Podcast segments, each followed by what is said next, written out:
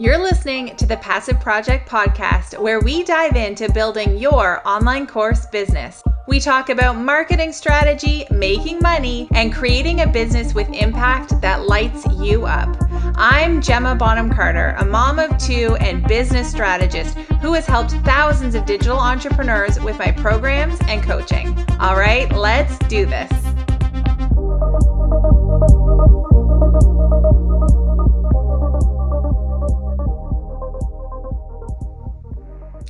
Hey, hey, welcome back to the podcast. I am really excited about today's episode. I want to talk about offers. So, what do I mean when I say offers? I'm meaning the products, the programs, the things that we create as online entrepreneurs, as course creators to sell to our audience. So, sometimes creating an offer seems really like complicated and maybe overwhelming and we don't know where to start. But other times, maybe we've created something, we've actually put it out to market, we've been selling it, but it might not be hitting the mark quite right. And the momentum isn't there and it needs a bit of a makeover. So, as a course creator or a digital product entrepreneur, we know it's all about the offer, right? Whether it's a course, a group program, a mini offer, we need to get that part right in order for the money to really flow in our business. And so that's what I want to talk about today. I kind of have three main things I want to cover to really get your wheels turning about maybe giving your offer a makeover or just being open and adaptable to making it the best version that it can be.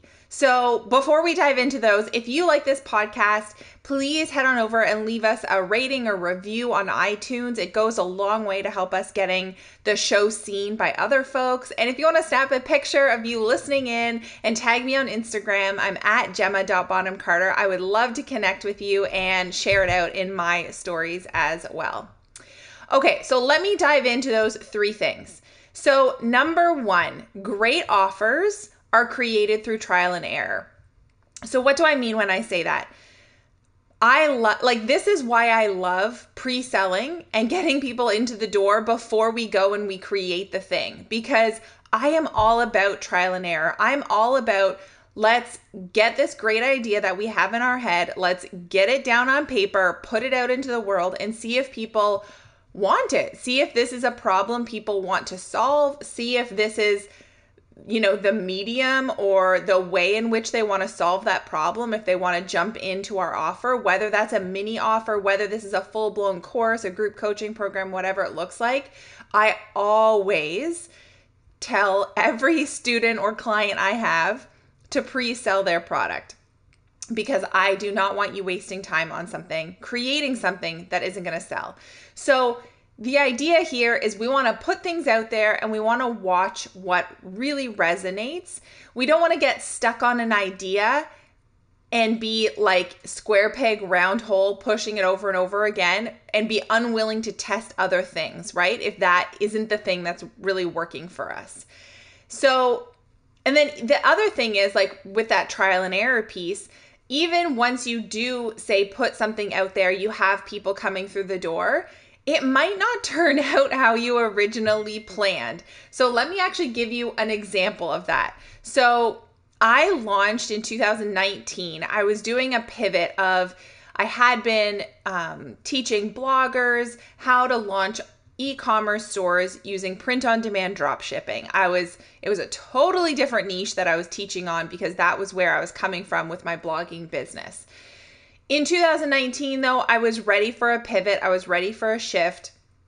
I had fallen in love with online courses in digital marketing. I'd been doing that at that point for three years, getting questions about it, and I was ready to shift into teaching other folks about that. So I wanted to create the Passive Project. This is when the Passive Project, like my membership community, was born.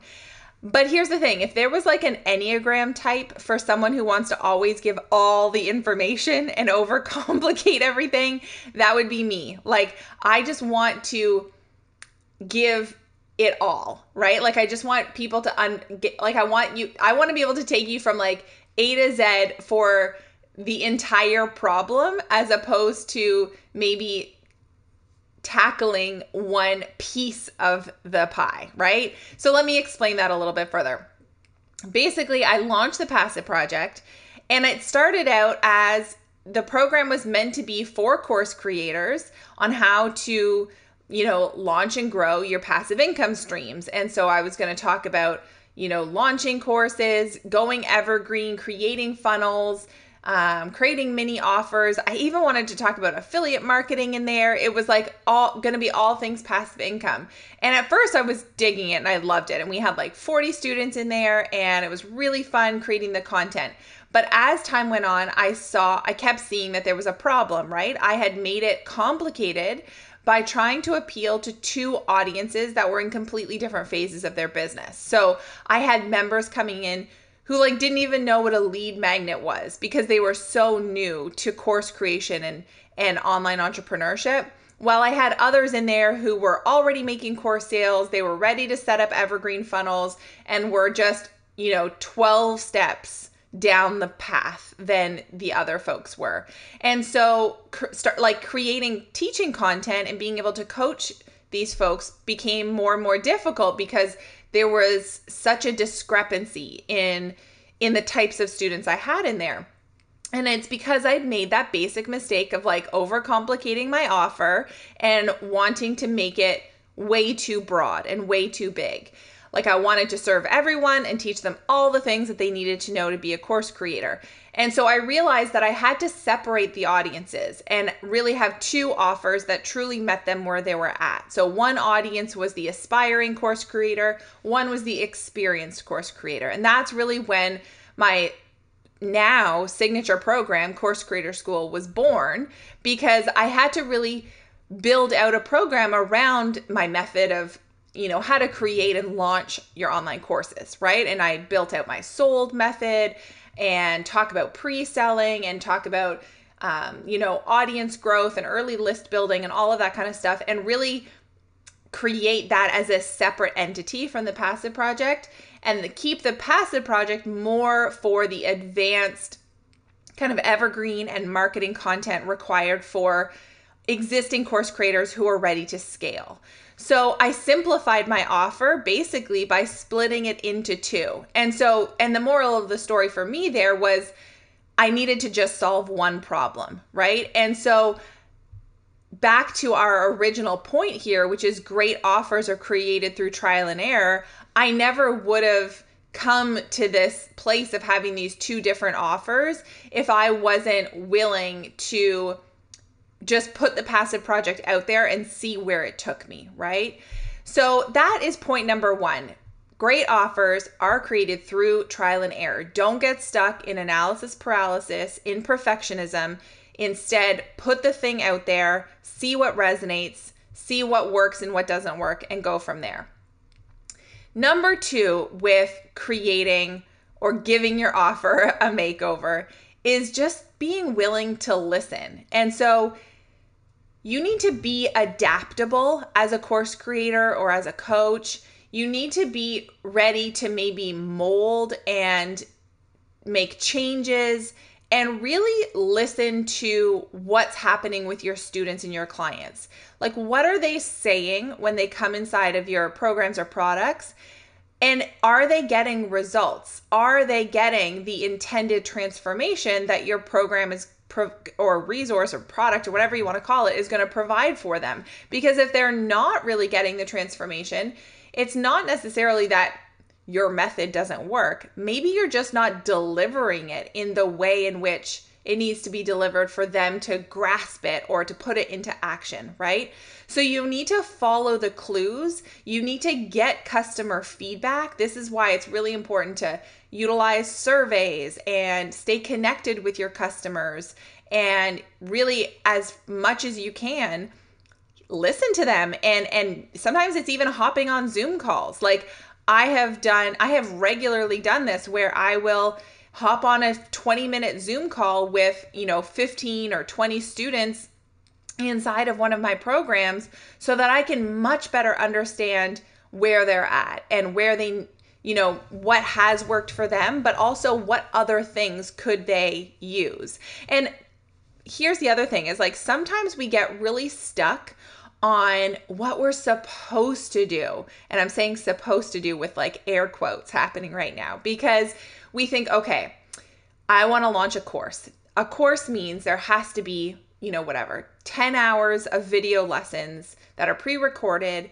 means there needs to be 15 printable, you know, workbooks or whatever and I need to have a Facebook community and I need to do group coaching calls once a month. Like, I think we can all agree that that is the very standardized format for an online course these days in today's marketplace. But what if that isn't the model that's really going to get your students results? What if you start with that, but then realize, oh, they actually, you know, that wasn't, you know, they didn't need to have, let's say, I don't know, maybe they didn't even need to have the Facebook community. Maybe that part was a big flop and it wasn't getting utilized. Maybe having um like a weekly email was a better way to stay in touch with them and really push them along the process to implementing what it is that my course is teaching. Or maybe it's about having office hours inside of the Facebook group instead of just threads or just being a place where other people can ask questions. But maybe I needed to have more formal office hours or something like that. Or maybe it's that they didn't need all the printable workbooks, they actually needed very actionable spreadsheets or templates or Google Doc things, right? Being really open to and thinking outside the box of what it is that is really going to get your students the results, I think is one of the most important things. And I've really, over time, like over the years that I've been doing this, I've really been adaptable. And I think this is just what I'm this is really what I'm trying to get across in this point number 2 of be willing to listen is just don't get so stuck in your ways of it has to be this way or just because I started that way it means I need to always continue that way. It's not the case. If this is, you know, if you can be if you can be listening to your customers and make changes that are going to make your product even better, make your product more usable, make it more um make it easier for people to implement to make sure that they're getting the results, well then do it. Change it make it better. Doesn't necessarily mean that it has to be more more more. It might mean taking some stuff away and that's okay. So one analogy here actually is i don't know if you guys ever watched shark tank. I love shark tank. I love dragon's den. That's the canadian version too. I watch both series um, never miss an episode. Even my daughter Maya, like, and my son James, he James is like a little bored by it, but Maya will be like sitting right beside me taking it all in. She she loves it. Um, little entrepreneur in the making, I think there. But one of the things that I don't know if you've noticed on this on, on Shark Tank, but the pitchers come in, right? They come in with their product, and there can be such a huge difference between one type of pitcher and another. One type of pitcher loves their product so much right? That they have their blinders on. They cannot take the advice from any of the sharks or the dragons because they just are not adaptable. They are not willing to listen. They are not willing to take that feedback and to potentially make some changes to their product. And I think that those people are the ones that often go off and, you know, the, their business ends up really crashing and burning. Like it's just not a success, or maybe it's not as successful as it could have been. Whereas other times, other entrepreneurs, other people who are coming in and pitching their product, you know, obviously the, every business is that entrepreneur's baby, right? Like all of you listening, I'm sure that you feel that way, that your business is your baby and you're really attached to it, and that's fair.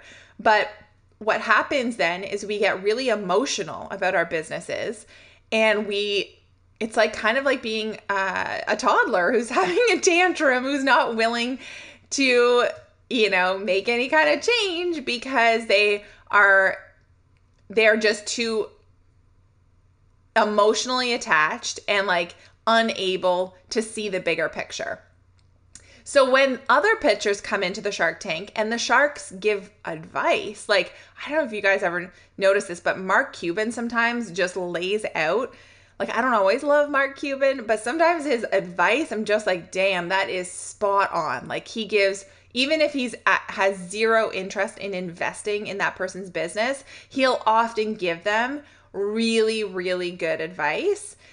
And the ones that are willing to listen, the ones that are you can see they're just taking it all in and they're like just there for it, those are the businesses that end up either getting an investment because then the sharks are like, "Oh, okay, you know, this person's totally willing to to listen to what I have to say and be adaptable here as a CEO and then get an investment or maybe they don't get an investment but they go on to do really well with their businesses. Like I don't know if you guys ever go and look up like oh whatever happened to such and such business like post Shark Tank. I do that all the time. I do that with like reality shows too, guys. Like I'll watch an episode of The Real Housewives and then I or like I'll even hit pause in the middle of it and, and then go and like Google the thing or that person to see like catch myself up in real life time uh not you know 6 months ago when this was being filmed to find out what happened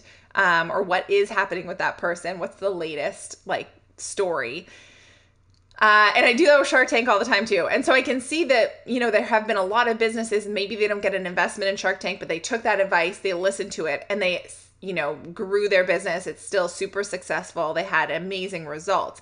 And the reason why I'm talking about all of that, and I've really I feel like I'm taking a big tangent here, but it's just that you need to be willing to listen. And in this case, in the case for us, in the case of course creators, it's listening to your customers and your audience, right? So that's number two is being willing to listen. Number one was great offers are created through trial and error. Number two is be willing to listen.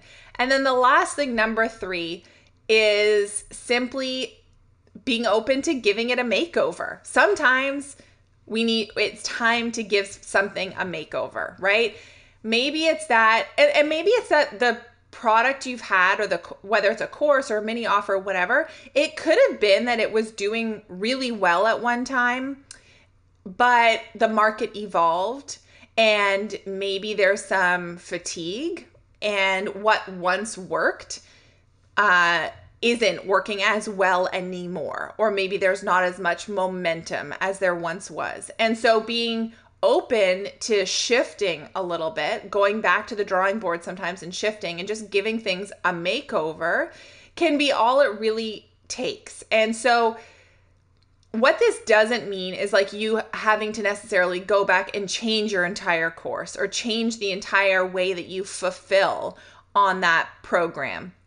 But sometimes what it means is going back and shifting the marketing messaging around it. It's shifting the promise a little bit, what the transformation is that you're offering for your students. And especially if this is a program that you've been running for a while, you'll now have had students that have gone through it and you have a much better understanding now of what it truly looks like and what that transformation or that re- those results can really be. So going back to your original promise and your original messaging that you had created. Like I go back all the time to my sales page and my marketing emails.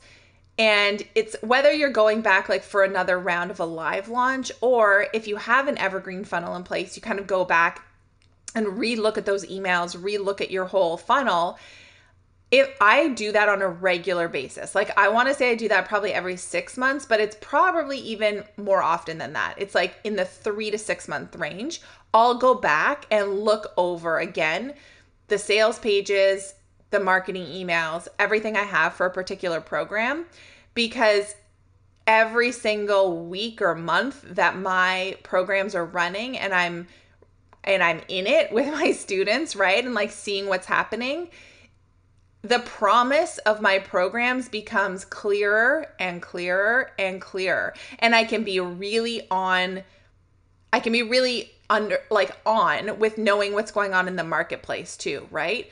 And so you have to be willing to go back and give things a makeover sometimes. And you'll always go back and uh, this is my hope is that you go back to your original sales page or your original marketing emails or whatever it is and I want you to cringe a little because I want you to be like, oh, I've come a long way since then. Like, this is a learned thing, you guys. You need to go back, and every time you're going to get better and better and better.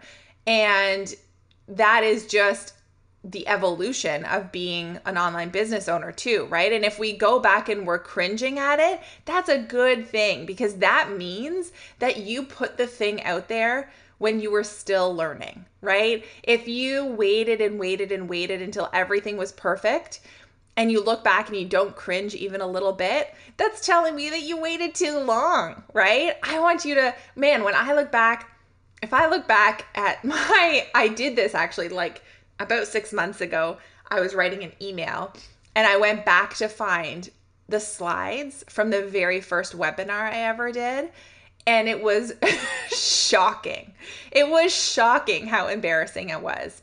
And the first course I ever created, like the videos in that course, and my videos still are not like highly produced videos. Like if any of you if if you're one of my students who's listening, you'll know I'm sitting in my office and I'm like I've got maybe I've got great slides and stuff, but I'm like just di- I'm more interested in dishing out some serious value and teaching to you as opposed to producing a highly, you know, some highly glossy video, right? So my production value still isn't like insanely high, but when I look back at that first course, damn, my production value was really low. I was like sitting at my dining room table. I don't even like, you know, I didn't even like l- my hair was not looking so nice like and I just but I just did it, right? And so going back and giving things a makeover and i'm and i'm taking a bit of a tangent here like i don't mean giving your videos a makeover but going back and giving a makeover makeover to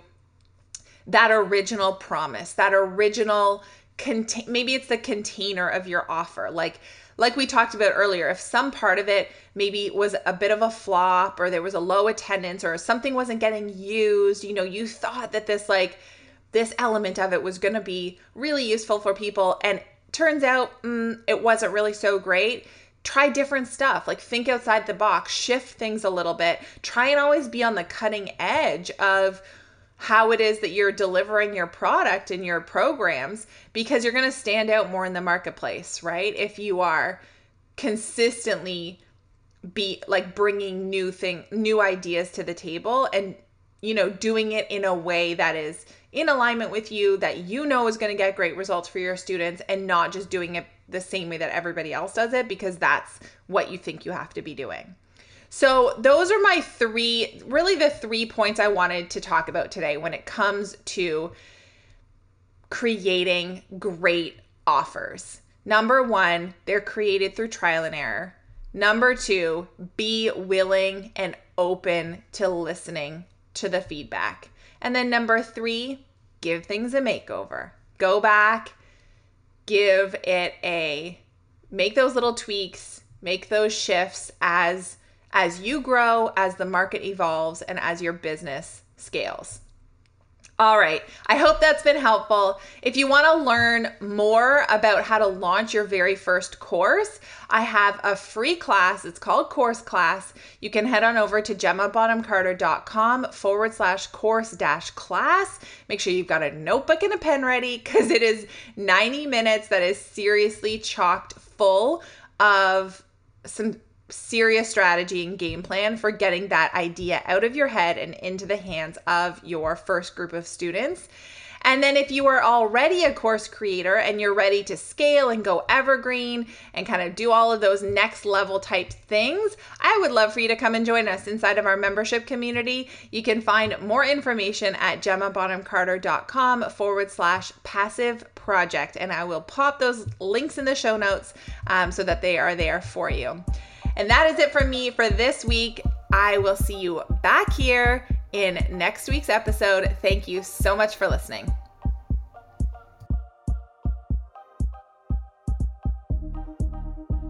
Everyone tells you to grow your email list, that it's your ticket to profitability as an online business owner. And they're right. But what they forgot to tell you was that unless you're consistently reaching out with valuable and relatable content, your subscribers are going to forget all about you and ignore those sales emails when you do send them. And that's why I created 52 Prompts. With just 20 minutes a week and my 52 newsletter prompts, you can turn your subscribers into superfans with weekly emails that are entertaining, engaging, and get them ready to buy when the time comes. No more looking at a blank screen, not knowing what to write in your weekly email. I have given you a prompt for every single week for the entire year. Grab 52 prompts and a bunch of freebie bonuses over at gemmabonhamcarter.com forward slash 52 prompts.